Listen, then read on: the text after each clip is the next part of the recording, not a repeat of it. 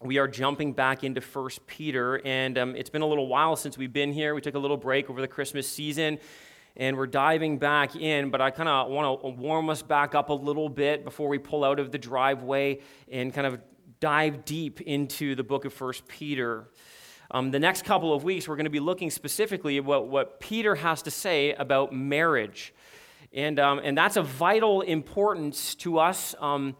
Not only as the people of God, but maybe particularly because of the way our culture seems to view marriage, how marriage has in many ways um, been, I think, resisted in our culture as of late. Certainly, it has been in many ways devalued. We even know as we look at marriage from a cultural perspective that the definition of marriage has been changed from God's definition um, of marriage to a very different definition of marriage.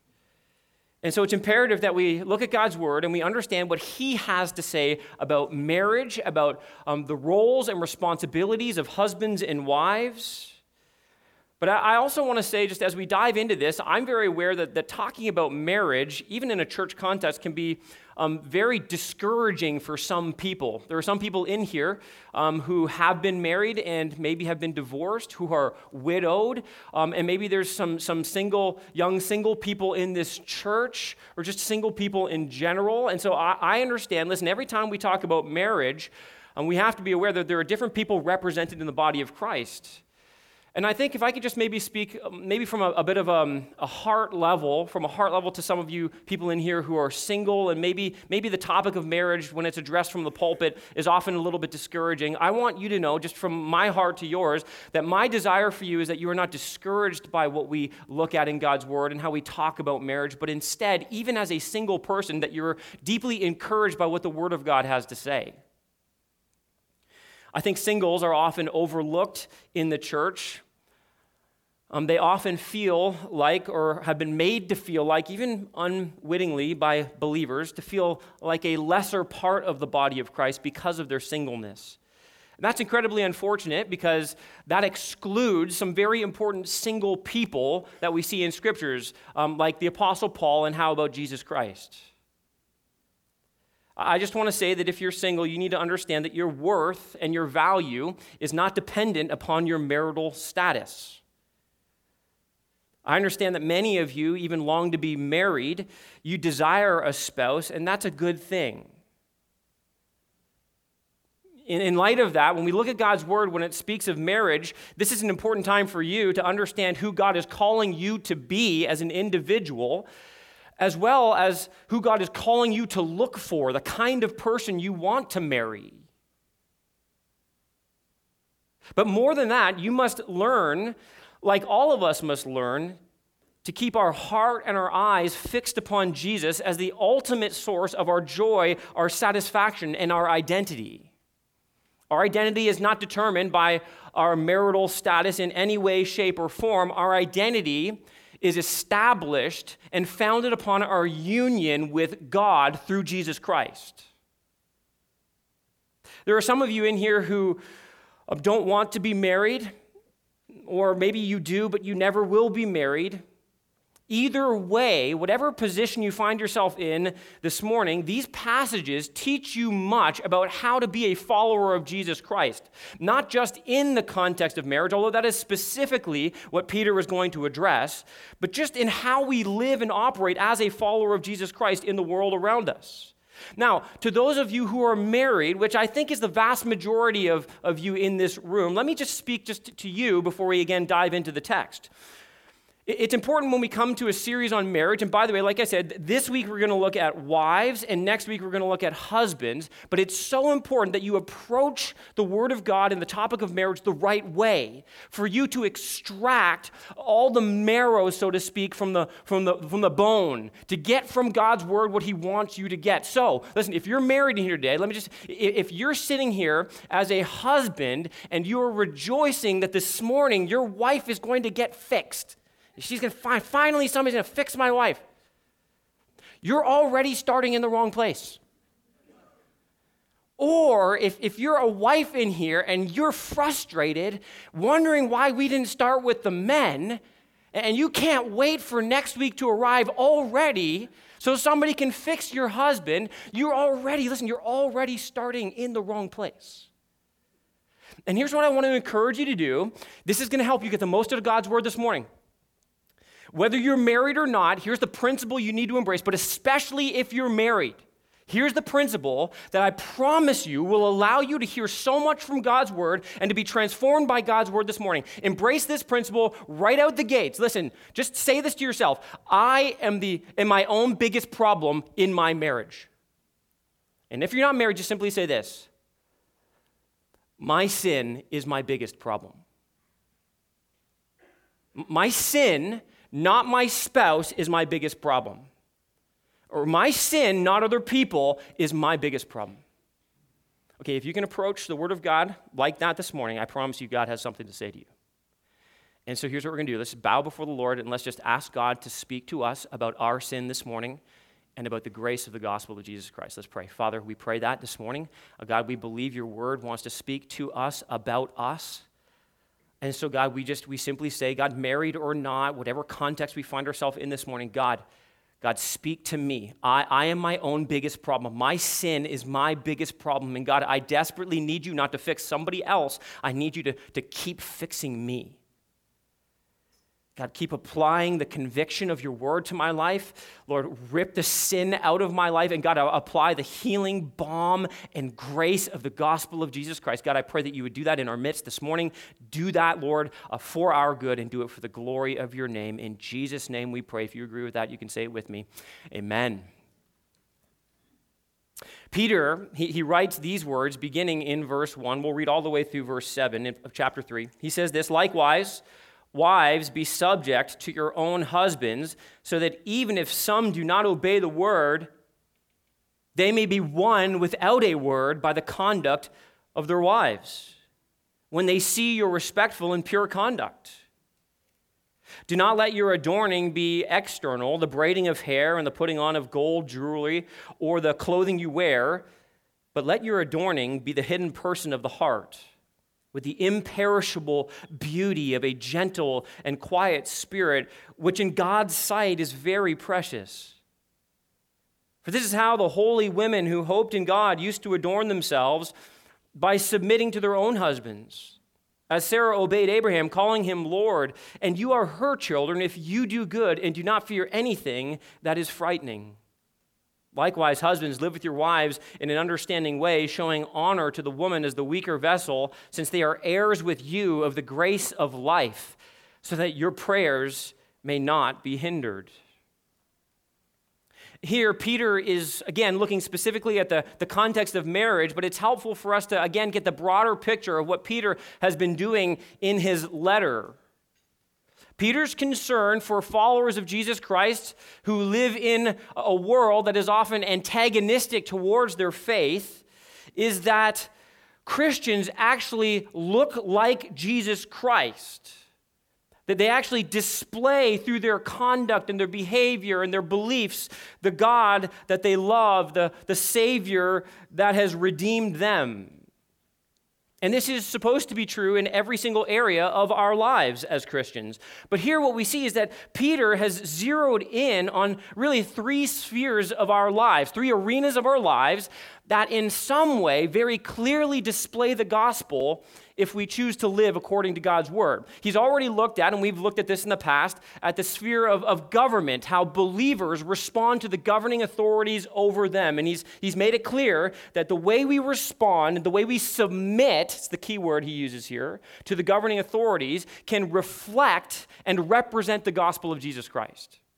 Then he's kind of looked at slaves and masters. What we can draw a parallel to in our lives is our work relationships our employee employer kind of relationships. And he said, listen, the, the, way you choose to submit to those who are over you is going to powerfully display the gospel or it's going to diminish the gospel to these unbelievers.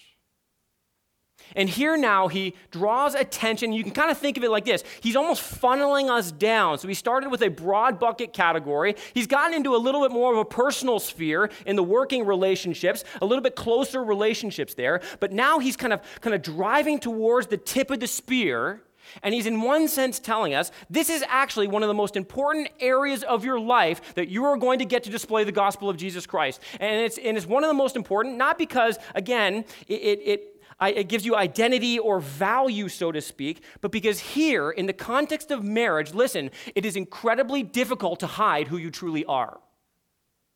In all these other spheres of life, you, you, can often get away with hiding who you truly are. But here, in the context of marriage, I mean, you are with somebody who sees all of the ugliness, all of the, the, the good, the bad, and the ugly all the time. You can't hide anything. So, in a sense, I think what Peter is saying is in the context of your marriage, you really get a glimpse of who you truly are.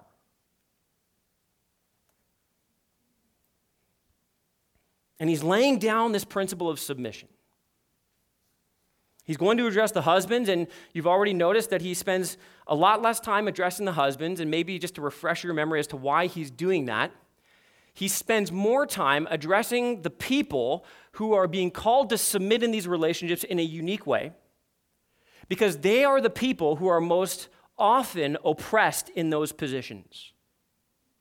And what he's doing, and in, effect, listen, he's actually drawing a parallel with these relationships with the, the, people who are oppressed to the church at large. And he's saying, listen, the church in the world is oftentimes going to be the oppressed people.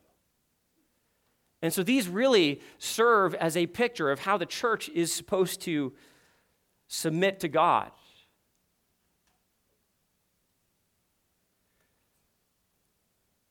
In the most visible spheres of life, we are supposed to look different from the world around us. We are resident aliens, Peter has said, on this earth, whose true citizenship is in heaven. And that should be clear in our marriages. So, how do husbands and wives relate to one another in their God given roles and responsibilities? Well, he addresses wives first, and he calls them to essentially be Christ like in how they live. So let's look at this first. A Christ like wife focuses on the Savior, not the sinner. The Christ like wife learns to keep her eyes, her gaze fixed upon the Savior, not her husband, who, who is a sinner.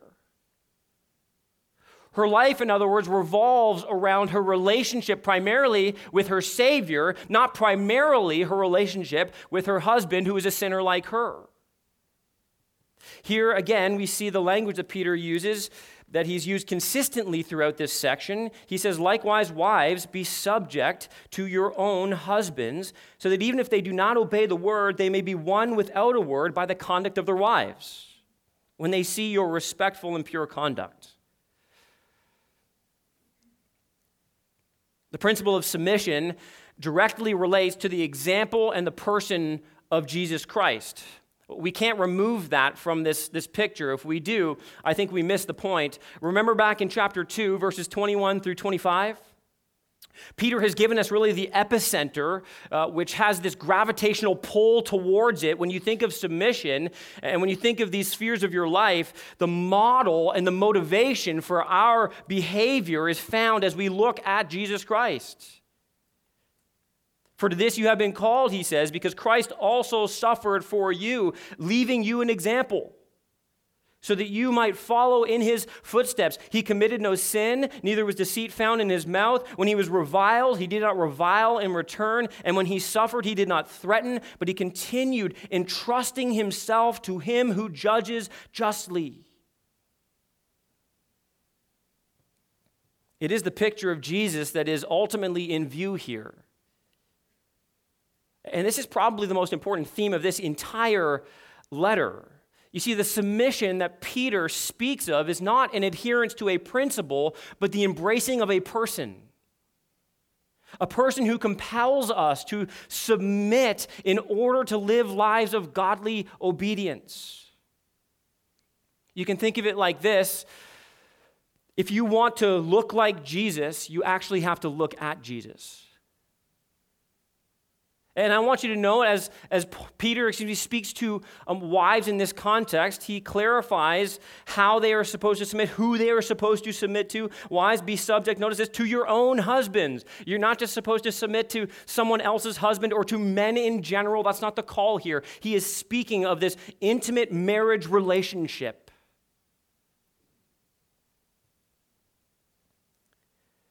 You should probably note this too. Um, this is a voluntary submission.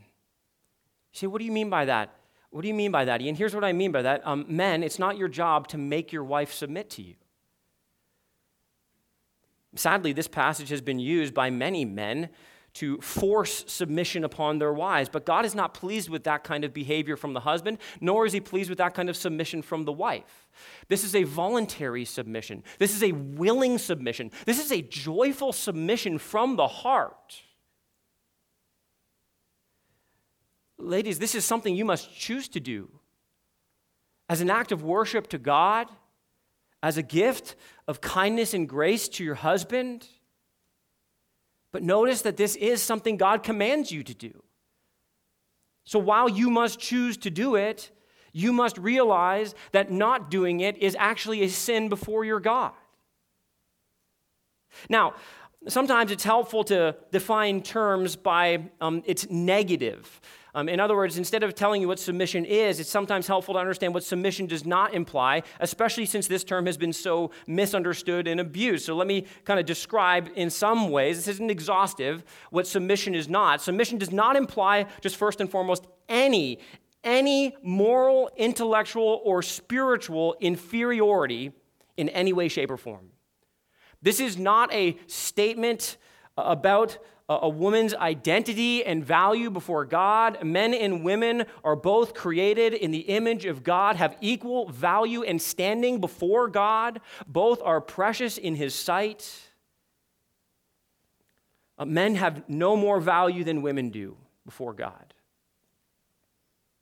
But what we see here is that God's design for the flourishing of the family and for society as a whole it contains this idea of submission and headship, leadership.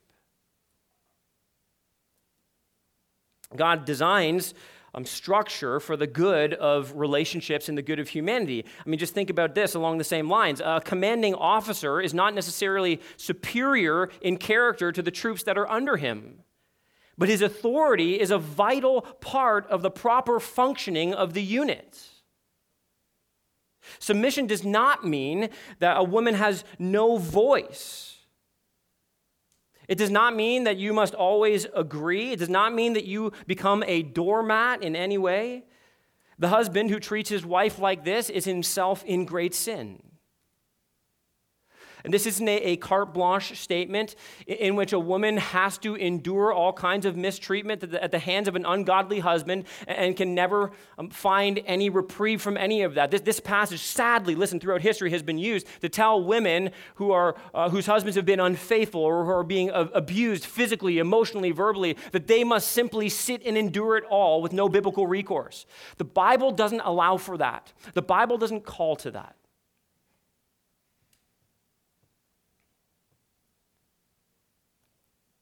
But it does call for a right kind of submission, a loving submission.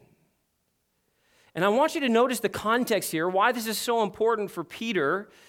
You'll notice that he says to subject yourself to your own husbands. Listen to the reason here, so that even if some do not obey the word, they may be won without a word by the conduct of their wives.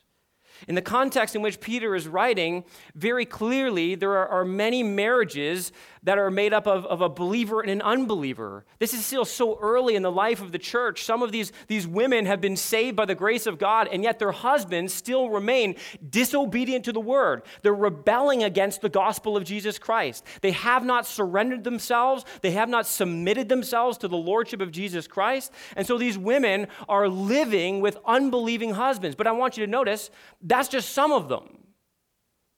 It says, even if some do not obey the word. In, in other words, what Peter is saying is not just for wives who are trying to win their husbands to Christ, he's saying this to all godly women, to all Christian women. He's saying this should be true of you, but if you find yourself in this kind of a position, a living with an unbelieving husband, you need to know that God could use this in some seriously powerful ways to grip the heart of your husband and to lead him towards salvation in Jesus Christ. There's a bit of a play on words here. That these, these unbelieving husbands may be won without a word by the conduct of their wives. They're rebelling against the word, and they can now be won without a word. I just want you to know that what he's calling godly wives to in this context is incredibly difficult. This is not our natural bent. Our natural bent when somebody is opposing everything we believe is not just simply to continue to love them and serve them, it's to try to argue with them, to try to wrestle them towards the truth.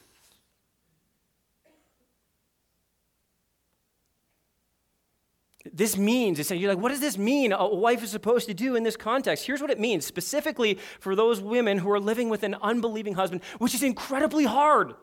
And the church needs to have great compassion. In fact, the church needs to be praying desperately for these women and for their husbands. But here's what it means it means that wives should refrain from constantly, with their speech, trying to call their husbands to believe in Jesus. That's a weird thing to hear, isn't it? Like, what? The sense here is that wives aren't to be constantly badgering their husband about their need for conversion. Like repeatedly, over and over, trying to tell them, you need Jesus, you need Jesus. Listen, as noble as that is, and as I, know the longing of our hearts is for that, what Peter says here is that that is not actually the way that most of these husbands are going to be won to the Lord. Now, let me hasten to add this. It is implied that these conversations have already happened. It's implied here that these unbelieving husbands have heard the gospel, probably from their wives. So it's not saying that we simply just hope they come across the gospel or hope they figure the gospel out. No, no, the gospel has been shared, but now after it's been shared and rejected, the onus now is on the godly Christ like wife to back up and to simply begin to live out the gospel in front of the husband.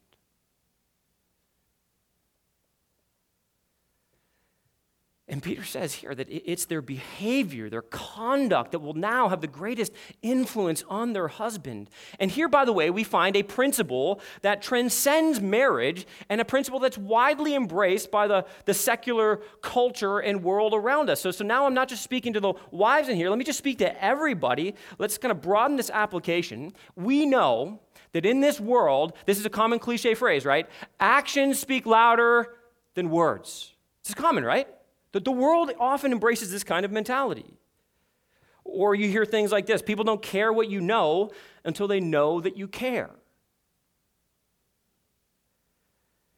But this is absolutely remarkable what God is saying.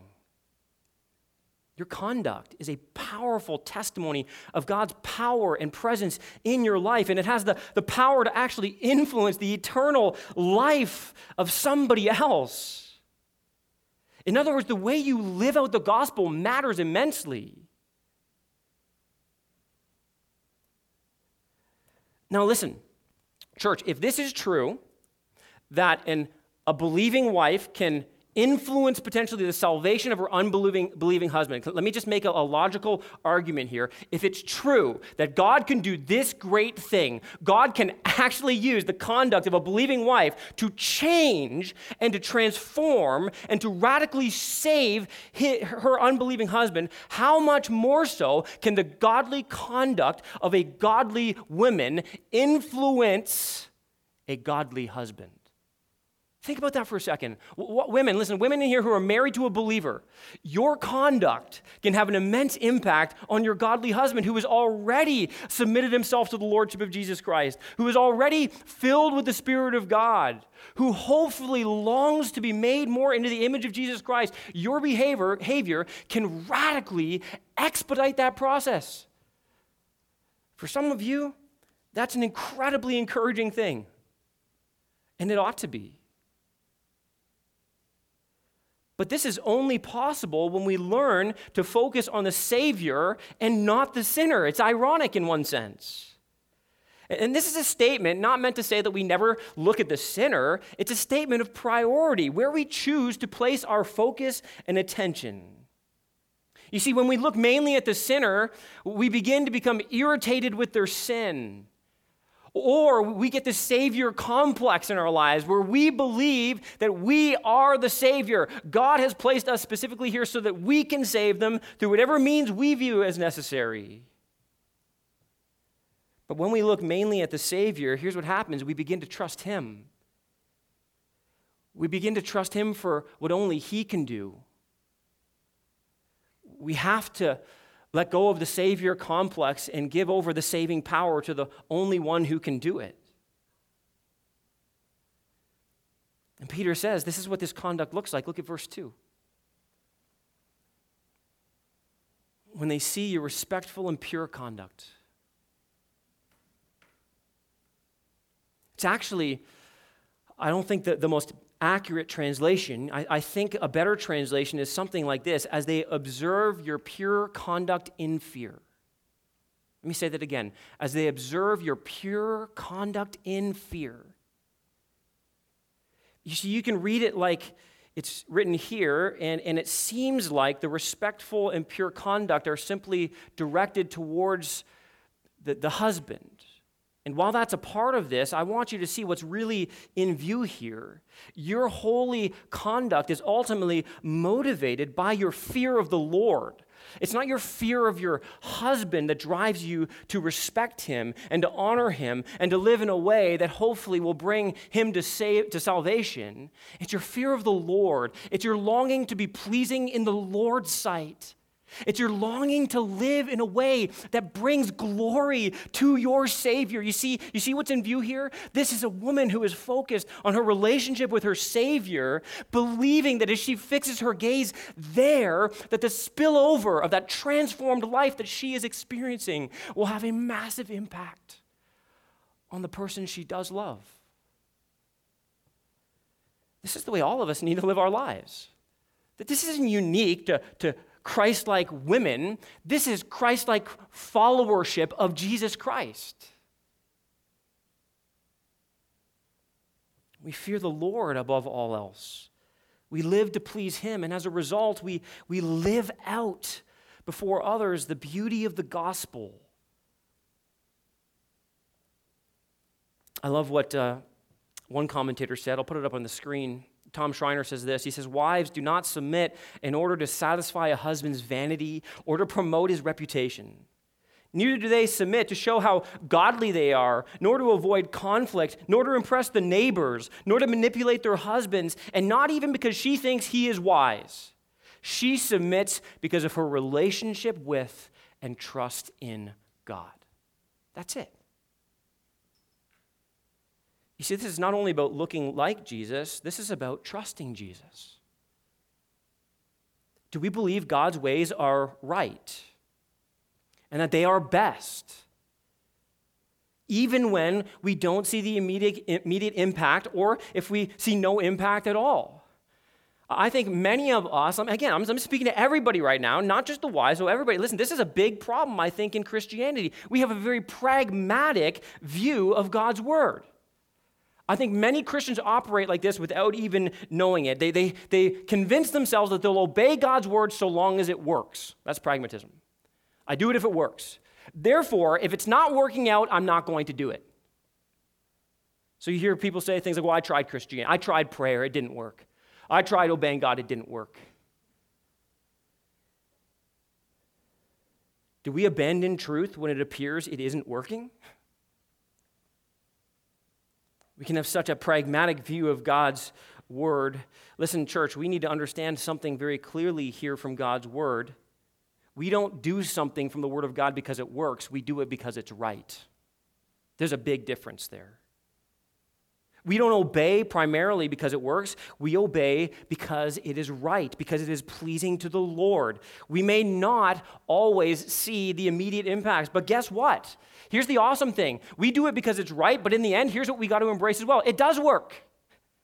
Obeying God always works. Not always the way we think it should, not always the way we want it to, but God is always working through our obedience. He is always working to grow us more and more into the image of Jesus Christ. He is always working to bring glory and honor to His name. God always blesses obedience, even when we can't see it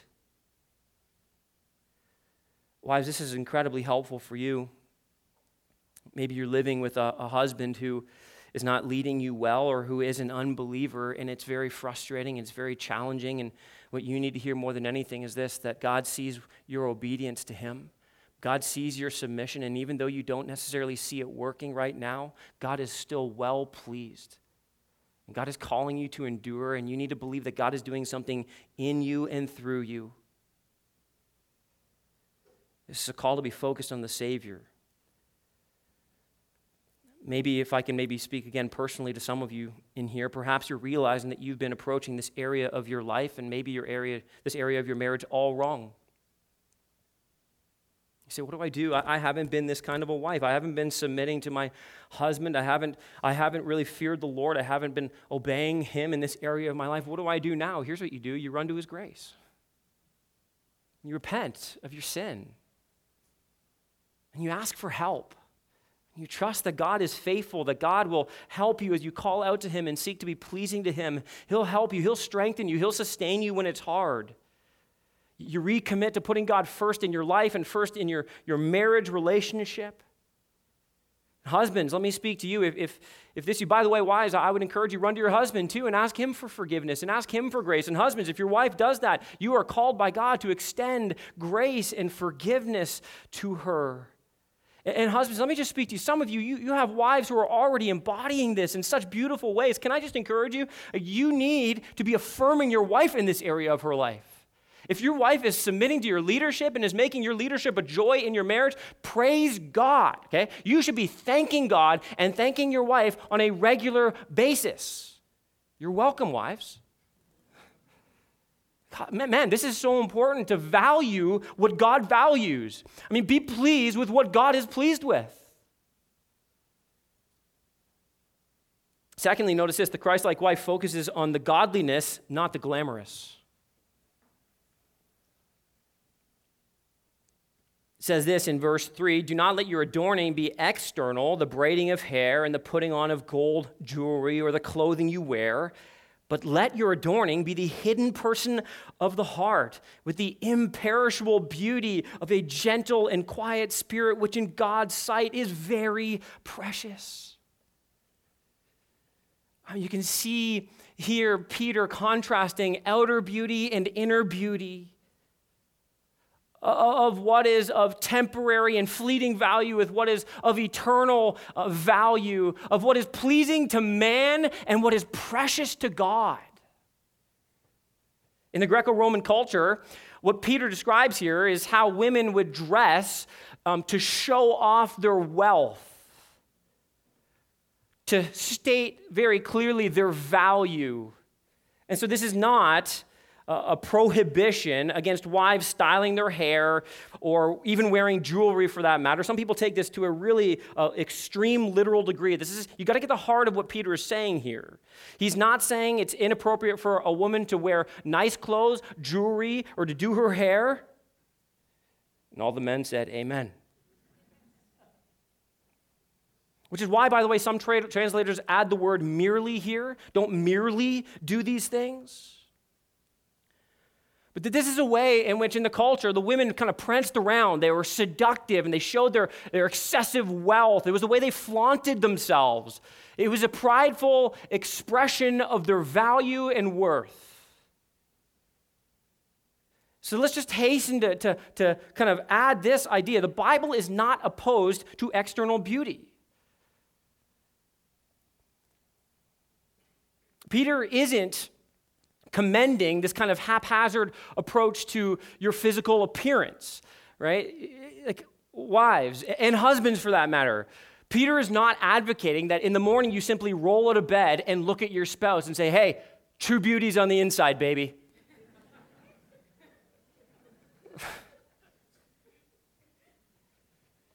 we take care of ourselves. This is what Paul says in Ephesians 5. We nourish our bodies, we cherish our bodies. Everybody loves themselves in, in the, the right biblical sense of this. We care for, our, we wake up, we brush our teeth, right? We take a shower, I trust, I pray. We do our hair, we do the normal things to make ourselves look presentable. But this is something very different, what Peter is addressing here. What, Peter is identifying here is the human tendency to, in their pridefulness, to flaunt themselves, to make much of themselves, to have people um, establish their identity by what they own and how they look. Peter is saying that your greatest concern should not be external beauty, but internal beauty. Right? He's saying, right, don't just get dressed on the outside, get dressed on the inside.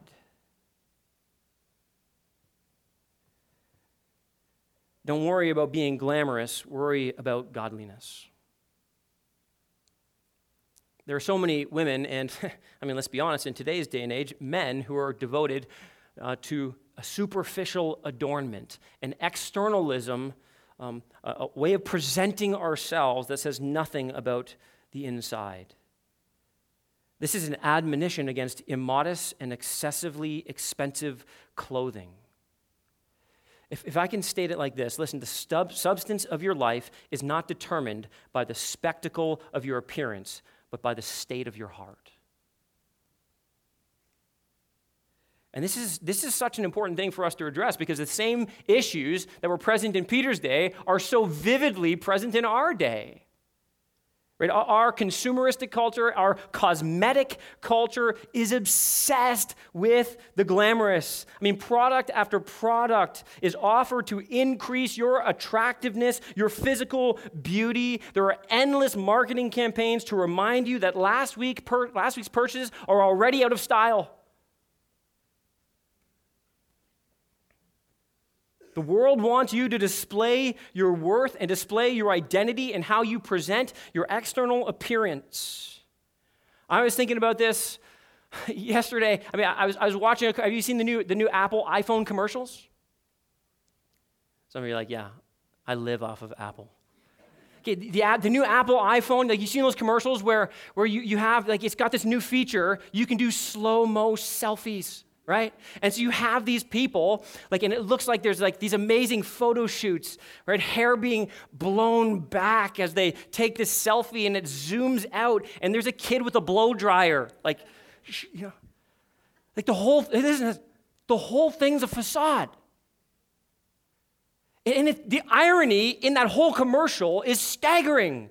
They are promoting a superficial, external kind of beauty that they actually relish and enjoy. And they're telling you, this is how you should live your life too, right? Take as many selfies as you can, trying to paint yourself in the best light so that everybody around you will value you and give you dignity and here Peter's saying, like, listen, this is not the way Christians are supposed to live their lives. We don't live for the next selfie or the next like or the next comment. We live so that our behavior and our character is precious in the sight of God. Who cares what the world says? And yet, we're obsessed with what the world thinks.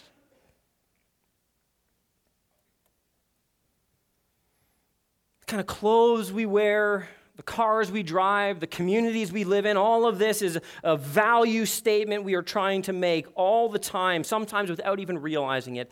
But this is so counter to how the Bible calls us to express our identity.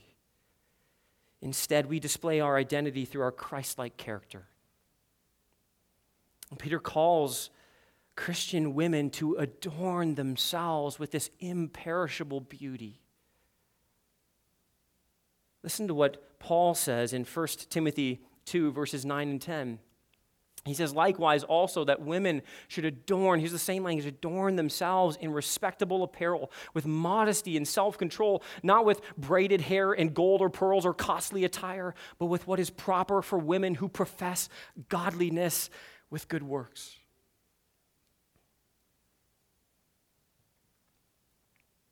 Listen, the reality is external beauty fades. I mean that literally and figuratively.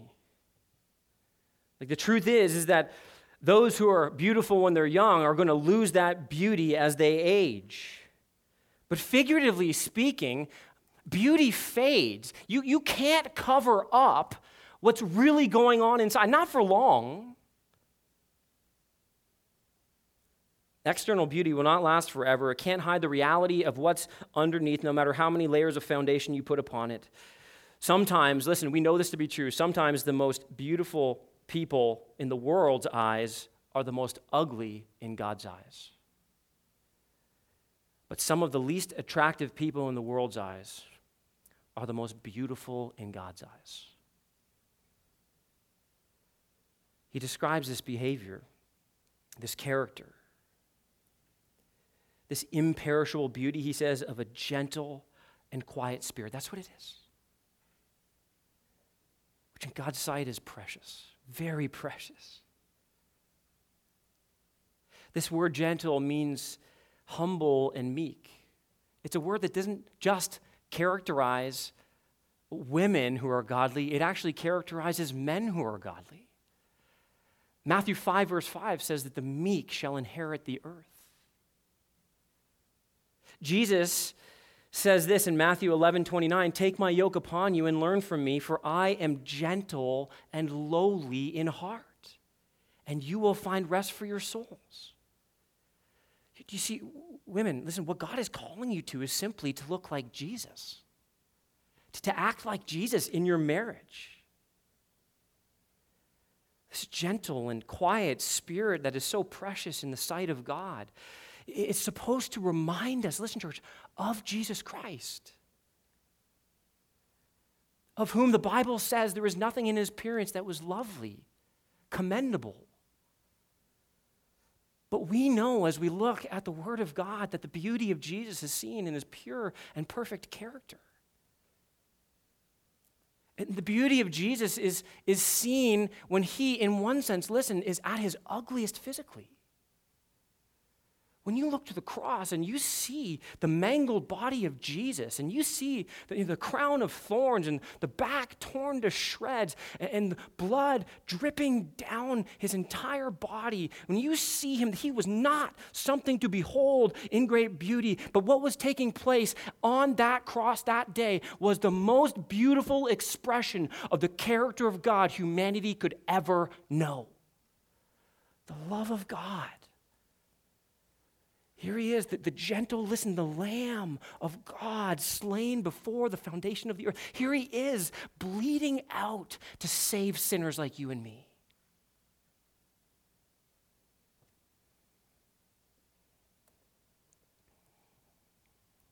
Let me tell you what, what a gentle and quiet spirit is not. He's saying, Is this me? Do I have a gentle and quiet spirit in my, in my relationship with my husband, ladies? Do I have this? Or, or saying, does this characterize me as a single person? Is this, is this the temperament, the characteristics that define my life? You see, a gentle and quiet spirit is the opposite of this. Listen, of somebody who is characterized by anger, aggressiveness, being argumentative and antagonistic. Th- those are not aspects of gentleness and a quiet spirit. Again, this does not mean that you don't have a voice. By the way, those are, it doesn't mean you ever struggle with these things. I'm talking, we're talking about a pattern of life. A gradual growing in God's grace towards these things, where these things are no longer the dominant features of your character, but instead humility and meekness quietness, a gentle trust in the Lord. As Proverbs says, you know, not a quarrelsome wife, it does not mean that you don't, again, have a voice or an opinion. It does not mean that you, you can't express those. It means that you choose to express those with thoughtfulness and care. It does not mean, especially if you're living in, in a Christian marriage, that you never exhort or rebuke or correct your husband. Of course, there are plenty of opportunities. This is describing the way in which you do this, the demeanor, the character that you exude as you communicate truth or live truth out in your context. This is the inner godliness that God uses to attract an ungodly husband to Jesus, and it's the inner godliness that God uses in a godly wife to influence a godly husband towards greater godliness. Men, let me just speak to you for a moment. If this is what God is looking for in a woman, this is what you ought to be looking for and praying for in your wife. If you are single in this room and you are looking to be married, can I just tell you listen, physical beauty is not unimportant, right? I mean, every one of us would admit that that was probably the first thing that drew us toward our spouse. But I can promise you this I can promise you this that godliness, inner beauty, is of so much more value, so much more value to your life and to the glory of God. You will not regret pursuing above all things a godly, godly, godly woman.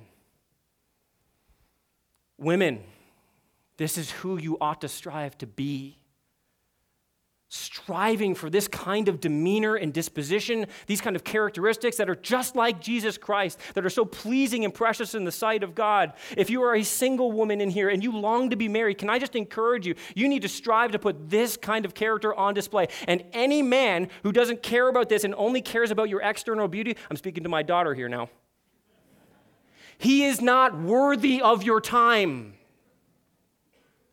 You find a man who values your godliness. And man, if you have this in a woman, you treasure the. Listen, there's a day coming, right? We're all going to look in the mirror. We're all going to look in the mirror one day, hopefully beside your significant other. And the effects of time and stress and gravity are going to show themselves clearly. Right? Men, we're going to be fat, bald, and we're not going to have a butt anymore. I won't describe the women. It's much safer to stay with the men. Listen, what will matter most in that day is not your physical appearance, but the inner person of the heart. Treasure it now. Fight for it now. It is precious in the sight of God. Focus on the godliness, not the glamorous. Last, the Christ like wife focuses on the promises, not the problems. Oh, this is so hard, especially in certain contexts. The problems can feel so weighty and so difficult. The confusion, the, the hardship can be overwhelming. How do you continue to endure? How do you continue to navigate? The answer from Peter is simply to cling to the promises of God. Peter now provides some examples in verse 5 and 6, one in particular. He says, For this is how the holy women who hoped in God used to adorn themselves by submitting to their own husbands. As Sarah obeyed Abraham, calling him Lord, and you are her children if you do good and do not fear anything that is frightening. The holy women of old he's referencing here are probably the wives of the patriarchs, but I think this is true of all godly women in the scriptures. And what he's identifying here is that what he's asking um, Christian women to do is no different than what God has always expected of godly women. And as we look through the scriptures, we can actually see and identify examples of, of how these, these women live this kind of submission and, and godly conduct and character out in, in real life. And the most important comment that this verse makes is that these women, notice this, if you're, if you're a note taker or you're highlighting listen, here's what it is right here. They put their hope in God. You see, they weren't consumed with their circumstances. They weren't worried about all the problems maybe they were facing. They wouldn't let those things consume them. They were anchored in their hope in God. They believed God was who He said He was, and He would do what He said He would do. He would be their protector, He would be their provider. He would reward them for their behavior and conduct, even if in an earthly sense they never received that reward. These women did not submit to their husbands because they believed that their husbands were superior to them intellectually, morally, spiritually, or even in ability, but because they were confident that God would reward all those who put their trust in Him. And he identifies a very specific individual here. He says, You want to see a model of a submissive wife? You want to see a model of a woman with a, a gentle and quiet spirit? Look at this woman. I love that he chooses Sarah for a lot of reasons. But I think it's so good that he chooses Sarah because Sarah was not this wallflower of a woman. She wasn't some weak woman with a lack of ability. She wasn't frail and timid. She was a, real, genuine, strong woman. And she is portrayed in the scriptures as a woman of faith whose life was precious and beautiful. She was also, by the way, uh, physically beautiful. She's identified as being physically beautiful a number of times. But look how she lived out the principle of submission. Here's what it says by calling her husband Abraham Lord. Now, we don't walk around calling each other Lord.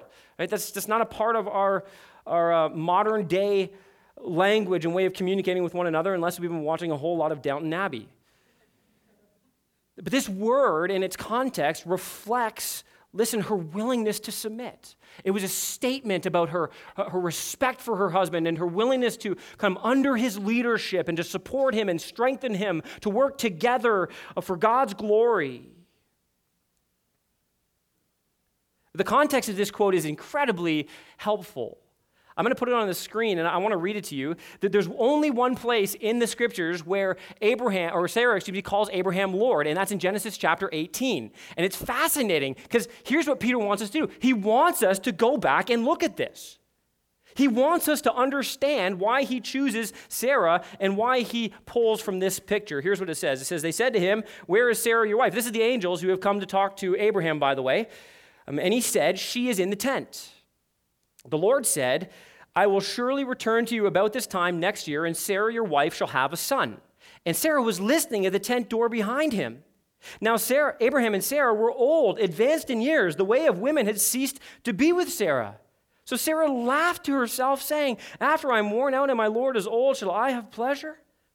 The Lord said to Abraham, Why did Sarah laugh and say, Shall I indeed bear a child now that I am old? Is anything too hard for the Lord? At the appointed time, I will return to you about this time next year, and Sarah shall have a son. You say, I don't, I don't understand. Why, why is he referencing this? I mean, Sarah doesn't look great in this picture, right?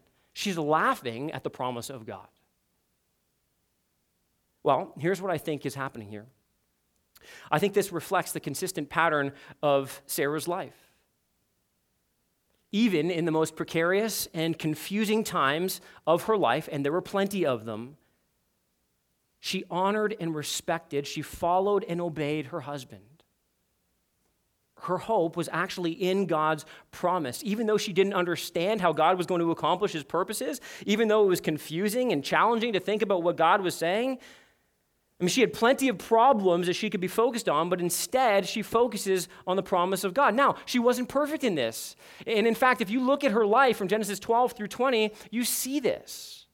But what you see is a consistent pattern in her life emerging. She always followed her husband. She always listened and obeyed. She always sought to be pleasing to the Lord. But you want to know what's so amazing about this story? Here's why I think it's so fascinating. Did you notice who Sarah was talking to when she said these words? Herself. I want you just think about that for a second. She is speaking to herself, probably in her mind. And in her mind, she still refers to Abraham as Lord. like she doesn't think anybody's around, she doesn't think anybody can hear, and yet she still has this disposition of submission to her husband. I mean, this is incredible. It's fascinating. But God is there, and God knows, and God calls it out, and God puts it front and center. And as much as we're intended to see that in one sense she wrestled with the promise of God, she laughed at how this was going to be possible, what we see here is her disposition of her heart, her submission to her husband. So let me just make this applicable. How do you speak of your husband to others? How about this question? How do you speak to yourself about your husband when you think nobody else is listening? Is your life through all the ups and downs characterized by respectful, loving, God honoring submission to your husband? Wives, let me ask you this. If someone was to look at your submission, would they see a beautiful and powerful picture of the gospel and ultimately your submission to Jesus Christ. Would that be the pattern of your life? Yeah, ups and downs. Yes, struggles here and there, of course. But that's really what this final statement is all about.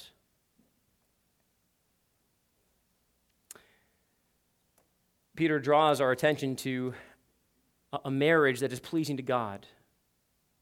And at the end, he says, if you do good and do not fear anything that is frightening, here what he's talking about is, is not fearing your husband. You don't obey because you, you fear your husband. You're not fearing the results of any of this. Instead, there's a sense here in which you're choosing to fear the Lord. You see, Sarah had plenty of reasons to fear, and when she was submitting to Abraham, submission isn't easy. I mean, how many times did it wasn't easy being married to Abraham, right? Like every time they go somewhere new, he's trying to tell her, just tell them you're my sister.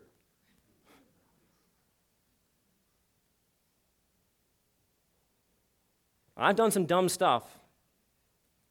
I'm telling you, Abraham, he did some really dumb stuff. I mean, tell me she couldn't have held that over his head for like ever. But just listen, women, I understand this. It's not easy to submit. Your husband's going to make mistakes. He is, after all, a sinner just like you. Everyone who submits is giving up control, and that's scary. But God actually says that it's the mark of someone who ultimately trusts and fears Him above all. And God rewards those who hope in Him, who are focused on the promises of God, not the problems of life. And so He calls women and wives in particular to be daughters of Sarah, to be like her, knowing that the way you live can have a massive impact on others. In 397 AD, um, in his famous biography, um, St. Augustine, he, he, he wrote in, in his autobiography, it's called Confessions, and he gave his mother, Monica, this moving tribute on the influence she had in bringing her unbelieving husband, um, Patricius, to personal faith in Jesus. Augustine described his mother's role with these words She served her husband as her master and did all she could to win him for you, speaking to him of you by her conduct, by which you made her beautiful. Finally, when her husband was at the end of his earthly span, she gained him for you. You see, this is proclamation by submission. Submitting is something we all do, it's a way of life. And while our submission sometimes happens in different ways and in different spheres of life, it is ultimately a reflection of our total submission to God.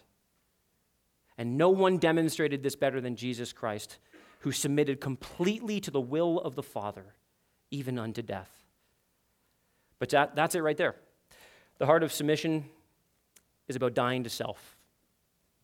We're aiming to be Christ like, and in so doing, listen, may we win others to Christ. Let's pray.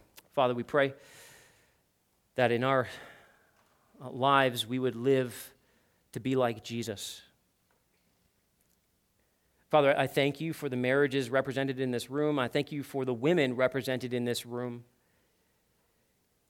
And God, what your word says here so clearly values women so highly, gives them such a great responsibility and opportunity. And we're reminded, Lord, that every one of us has the potential to influence other people for Jesus Christ. Uh, the world is watching, people are looking in, and they're looking to see what it means to follow Jesus Christ. God, I pray for the marriages in here that you would protect them and preserve them. I pray, Father, that you would be changing some of them right now. Oh, Lord, that more and more they would look like the gospel of Jesus Christ on full display. Father, we love you. May all of our lives be lived in submission to you. May you be pleased to use us to display the beauty of our Savior, in whose name we pray. Amen.